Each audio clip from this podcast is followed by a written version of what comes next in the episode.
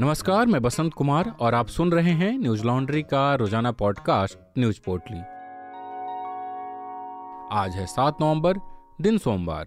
Supreme court ने सामान्य वर्ग से आने वाले आर्थिक रूप से कमज़ोर तबके को दिए गए 10 प्रतिशत आरक्षण को सही ठहराया है। मुख्य न्यायाधीश यू यू ललित की अगुवाई वाली बेंच ने सोमवार को यह फैसला सुनाया। इस बेंच में जस्टिस ललित के अलावा justice Dinesh Maheshwari, justice Ravindra Bhat, justice Bela M Trivedi और जस्टिस जे बी परदीवाला शामिल रहे। पाँच जजों की इस बेंच में से justice Dinesh Maheshwari, justice Bela M Trivedi और जस्टिस जे बी परदीवाला ने ईडब्ल्यूएस के पक्ष में फैसला सुनाया। वहीं मुख्य न्यायाधीश यू यू ललित और जस्टिस रविंद्र भट्ट ने इसके खिलाफ फैसला दिया। जस्टिस भट्ट ने ईडब्ल्यूएस के खिलाफ अपना मत रखते हुए कहा कि ईडब्ल्यूएस कोटा संविधान के ढांचे के खिलाफ है। संविधान हमें सामाजिक न्याय के साथ छेड़छाड़ करने की इजाज़त नहीं देता। उन्होंने आगे कहा कि किसी को भी आरक्षण देना गलत नहीं है, लेकिन ईडब्ल्यूएस आरक्षण एस सी एस टी और ओबीसी के लोगों को भी मिलना चाहिए। वहीं यू यू ललित ने कहा कि वो इस कोटे के खिलाफ है और जस्टिस रविंद्र भट्ट के फैसले के साथ हैं। वहीं इस मामले पर जस्टिस महेश्वरी ने अपना फैसला सुनाते हुए कहा, आरक्षण केवल आर्थिक रूप से पिछड़ों के लिए नहीं, बल्कि किसी भी वंचित वर्ग के हित के लिए एक सकारात्मक उपाय है। इसलिए केवल आर्थिक आधार पर आरक्षण संविधान का उल्लंघन नहीं करता। है ए सी और ओबीसी को ईडब्ल्यूएस कोटे से बाहर रखना भी संवैधानिक तौर पर सही है। पचास फ़ीसदी तय आरक्षण सीमा के अतिरिक्त ईडब्ल्यूएस आरक्षण संवैधानिक है। जस्टिस बेला त्रिवेदी ने अपना फैसला सुनाते हुए कहा कि संविधान संशोधन 103 वैध है एसी, एसटी और ओबीसी के लोगों को पहले से ही आरक्षण दिया हुआ है इसी वजह से इन वर्गों को ईडब्ल्यूएस आरक्षण में शामिल नहीं किया गया। वहीं जस्टिस जेबी परदीवाला ने भी ईडब्ल्यूएस आरक्षण को सही ठहराया। उन्होंने कहा कि वो इस फैसले में जस्टिस माहेश्वरी और जस्टिस त्रिवेदी के साथ हैं। आपको बता दें कि 2019 में केंद्र सरकार ने ईडब्ल्यूएस आरक्षण के लिए एक संविधान संशोधन किया था, जिसमें आर्थिक रूप से कमज़ोर लोगों को 10 प्रतिशत आरक्षण देने की बात कही गई थी। लेकिन तमिलनाडु की सत्तारूढ़ पार्टी डीएमके और याचिकाकर्ताओं ने इस फैसले का विरोध करते हुए इसको संविधान के खिलाफ बताया था और इसे अदालत में चुनौती दी थी। जिसके बाद 2022 में इस संविधान पीठ का गठन किया गया था। भाजपा और कांग्रेस दोनों ने सुप्रीम कोर्ट के इस फैसले का स्वागत किया। केंद्रीय मंत्री गिरिराज सिंह ने कहा, संविधान को मानने वाले सभी लोग कोर्ट के इस फैसले को मानने के लिए तैयार है। सुप्रीम कोर्ट के फैसले का हम सम्मान करते हैं। वहीं कांग्रेस के महासचिव जयराम रमेश ने कहा, कांग्रेस पार्टी सुप्रीम कोर्ट के फैसले का स्वागत करती है, जिसमें संविधान की एक संशोधन अधिनियम को बरकरार रखा गया है। दूसरी तरफ़ कांग्रेस के ही नेता उदित राज ने इस फैसले पर सवाल उठाया है। उन्होंने ट्वीट कर कहा कि सुप्रीम कोर्ट जातिवादी है। अब भी कोई शक, ईडब्ल्यूएस आरक्षण की बात आई तो कैसे पलटी मारी की 50 प्रतिशत की सीमा संवैधानिक बाध्यता नहीं है। लेकिन जब भी एस टी ओबीसी को आरक्षण देने की बात आती थी तो इंदिरा साहनी मामले में लगी 50 प्रतिशत की सीमा का हवाला दिया जाता रहा। मीडिया रिपोर्ट्स के मुताबिक तमिलनाडु के मुख्यमंत्री एम के स्टेलिन ने इस फैसले पर कहा कि आर्थिक रूप से पिछड़े वर्गों के लिए आरक्षण मामले में आज का फैसला सामाजिक न्याय के लिए सदी के लंबे संघर्ष को बड़ा झटका है। सुप्रीम कोर्ट ने दिल्ली के छावला में हुए गैंग रेप के दोषियों को बरी कर दिया। इस केस में हाई कोर्ट और निचली अदालत ने दोषियों को फांसी की सजा सुनाई थी, लेकिन मुख्य न्यायाधीश यू यू ललित की बेंच ने हाईकोर्ट के फैसले को बदलते हुए तीनों दोषियों को बरी कर दिया। दैनिक भास्कर की खबर के अनुसार फरवरी 2012 को दिल्ली के छावला में उत्तराखंड की एक लड़की के साथ गैंगरेप किया गया था। नौकरी से लौटते हुए आरोपियों ने पीड़िता को अगवा कर लिया था। आरोपी पीड़िता को कार में बैठाकर दिल्ली से बाहर ले गए। गैंगरेप करने के बाद उसकी हत्या कर दी थी। इतना ही नहीं आरोपियों ने पीड़िता के शरीर को सिगरेट से जगह जगह दागा भी था और उसके चेहरे पर तेजाब डाल दिया था। हरियाणा के रेवाड़ी में पीड़िता की लाश मिली थी। पुलिस ने इस मामले में रवि, राहुल और विनोद को गिरफ़्तार किया था। साल 2014 में निचली अदालत ने इन तीनों को गैंगरेप और हत्या का दोषी मानते हुए मौत की सजा सुनाई थी। अदालत ने इस मामले को दुर्लभतम माना था 2014 में ही अगस्त महीने में हाई कोर्ट ने भी इस मामले की सुनवाई करते हुए निचली अदालत के फैसले को सही माना था। तब कोर्ट ने कहा था, वे शिकारी थे जो सड़कों पर घूम रहे थे, शिकार की तलाश में थे। एबीपी न्यूज़ के मुताबिक justice U Lalit, S Ravindra Bhat और बेला एम त्रिवेदी की बेंच ने दोषियों की अपील पर इस साल 6 अप्रैल को फैसला सुरक्षित रखा था। सुनवाई के दौरान दिल्ली सरकार की तरफ़ से additional solicitor general Aishwarya Bhati ने फांसी की सजा की पुष्टि की मांग की थी। उन्होंने कहा कि पीड़िता के साथ अकल्पनीय दरिंदगी हुई। इस तरह के शैतानों के चलते ही परिवारों को अपनी लड़कियों के बाहर जाकर पढ़ाई करने या काम करने पर रोक लगानी पड़ती है। आज सुप्रीम कोर्ट ने इस केस पर फैसला सुनाते हुए तीनों को बरी कर दिया। फैसला सुनाते हुए मुख्य न्यायाधीश ने कहा कि इस केस में पीड़िता के पिता का कहना था कि दोषियों को फांसी होनी चाहिए, लेकिन कोर्ट भावनाओं के हिसाब से फैसला नहीं करता। आरोपियों को सबूत और तर्क के आधार पर सजा दी जाती है। हम आपकी भावनाओं को समझ सकते हैं, लेकिन कोर्ट में फैसले भावनाओं को देखकर नहीं होते।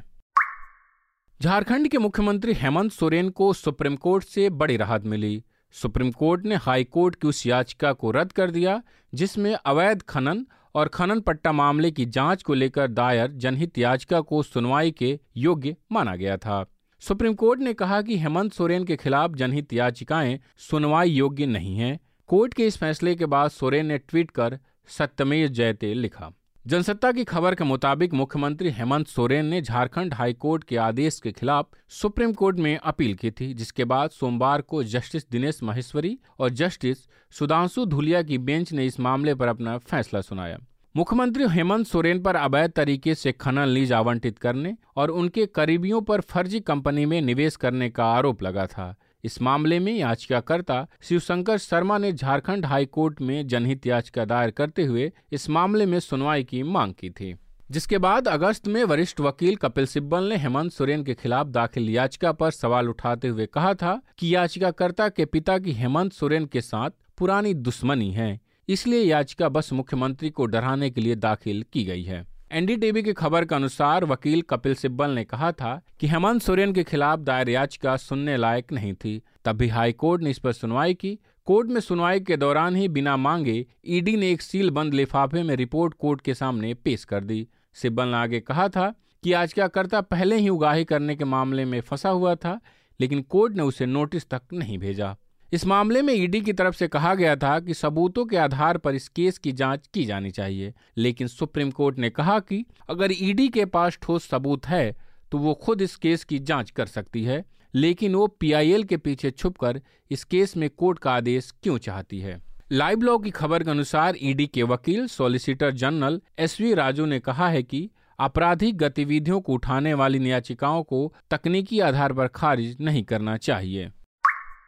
हिमाचल प्रदेश और गुजरात में चुनाव की तारीख जैसे जैसे करीब आ रही है, वैसे ही राजनीतिक दलों ने अपनी चुनावी सभाएँ तेज कर दी है। आरोप प्रत्यारोप का दौर जारी है। हिमाचल प्रदेश में एक ही चरण में वोट डाले जाएँगे। 12 नवंबर को यहाँ के अड़सठ विधानसभा सीटों के लिए मतदान होगा।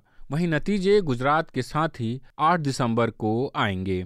रक्षा मंत्री राजनाथ सिंह ने आज हिमाचल प्रदेश का दौरा किया। बैजनाथ में एक जनसभा को संबोधित करते हुए उन्होंने कहा कांग्रेस अब एक ऐसा जहाज़ है जिसका तेल खत्म हो गया है। अब कोई भी पायलट आ जाए, उड़ान भरना तो दूर, रनवे पर भी नहीं दौड़ पाएगी।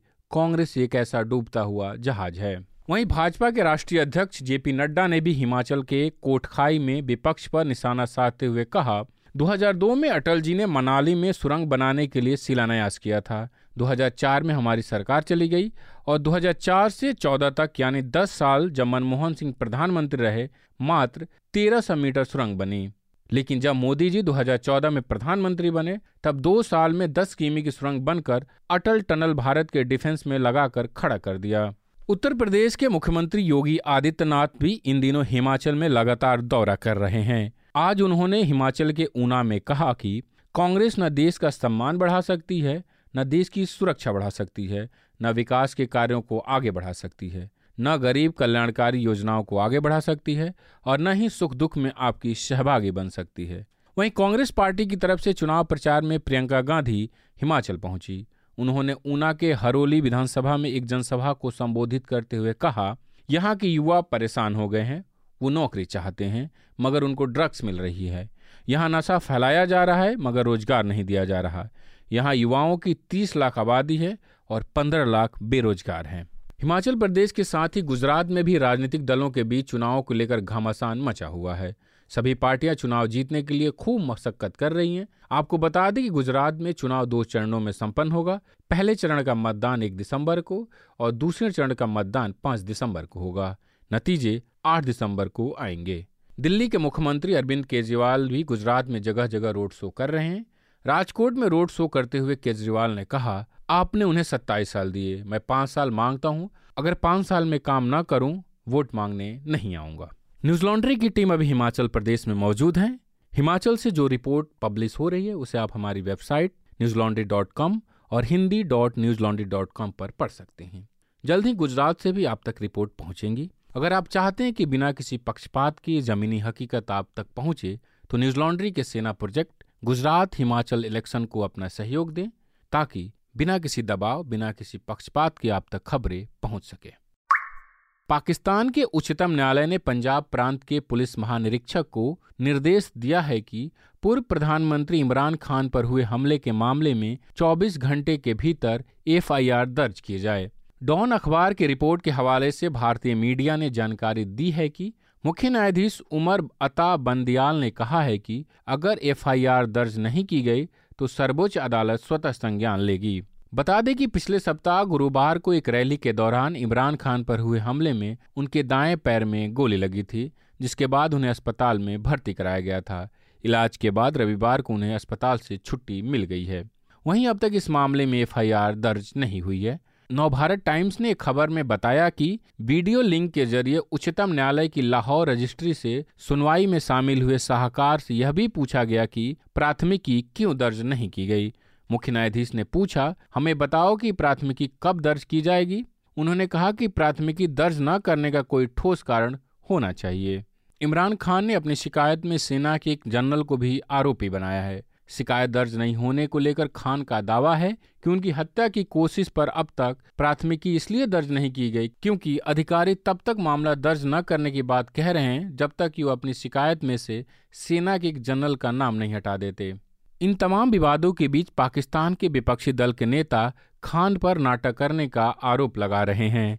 एनडीटीवी के खबर के अनुसार पाकिस्तान में इमरान खान के विरोधी और पाकिस्तान डेमोक्रेटिक मूवमेंट के चीफ मौलाना फजरुर रहमान ने कहा कि पूर्व प्रधानमंत्री इमरान खान पर हमला एक ड्रामा था। साथ ही उन्होंने कहा कि एक्टिंग के मामले में उन्होंने शाहरुख खान और सलमान खान को भी पीछे छोड़ दिया है। आज की पोटली में बस इतना ही। कल लौटेंगे खबरों की नई पोटली के साथ। तब तक के लिए नमस्कार। न्यूज़ लॉन्ड्री के सभी पॉडकास्ट ट्विटर आई और दूसरे पॉडकास्ट प्लेटफॉर्म पे उपलब्ध हैं। खबरों को विज्ञापन के दबाव से आज़ाद रखें। न्यूज़ लॉन्ड्री को सब्सक्राइब करें।